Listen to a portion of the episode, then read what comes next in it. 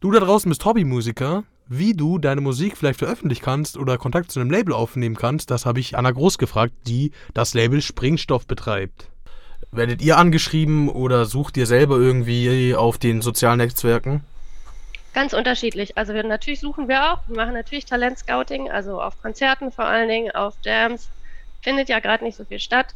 Wir kriegen auch Einsendungen, manche empfehlen uns auch Leute, mit denen wir sowieso schon zusammenarbeiten, Leute, wo sie finden, das ist eine gute Sache oder die quasi unser Label schon kennen und wissen, wie wir arbeiten, sagen hier die und die Leute, hört euch die doch mal an. Also es kommt auf eine ganz unterschiedliche Art und Weise. Was ich sagen kann ist, wenn man uns einfach nur einen YouTube-Link schickt und sagt, hört mal rein, dann wissen wir nicht, was wir damit machen sollen, weil das kriegen wir ständig. Und das ist Quatsch. Also wenn man sich bei uns beim Label bewerben will mit einem Song oder überhaupt als Musikerin oder Musiker, dann sollte man sich schon die Mühe machen, uns zu schreiben, warum wir ausgerechnet jetzt mit dir arbeiten sollten. Und das, das, dann hören wir uns das auch an. Wir hören uns tatsächlich alles an, was uns eingesendet wird. Und wenn es cool ist, nehmen wir Kontakt auf. Äh, habt ihr Einnahmen verloren durch äh, Corona oder ist bei euch alles weiter normal gelaufen? Naja, im Label-Business und im Verlagsbusiness läuft bisher alles weiter. Also die Leute kaufen trotzdem noch Musik und Streaming hat ja auch extrem zugenommen. Aber natürlich, unsere ganzen Musikerinnen und Musiker, mit denen wir arbeiten, die leben ja vom Live-Geschäft. Das heißt, für die ist es, bedeutet es in vielen Teilen, dass sie jetzt wieder andere Jobs annehmen mussten, deswegen weniger Musik machen können und deswegen da weniger Umsätze sind.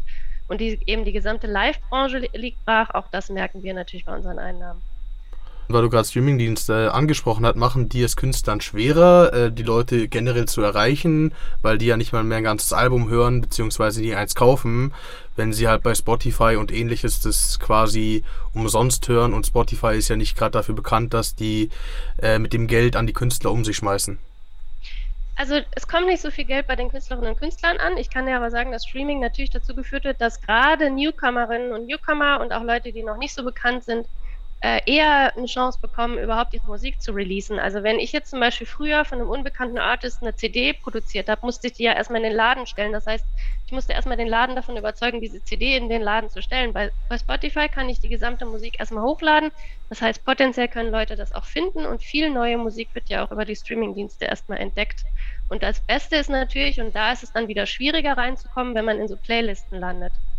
Und ja, Modus Mio Playlist ist leider sehr langweilig. Da gibt es wenig Neuentdeckung sozusagen, aber es gibt ja auch noch andere Rap-Playlisten, zum Beispiel auf Spotify, wo ich neue Künstlerinnen und Künstler entdecken kann und wo wir uns natürlich immer freuen, wenn unsere Artists auch drin vorkommen.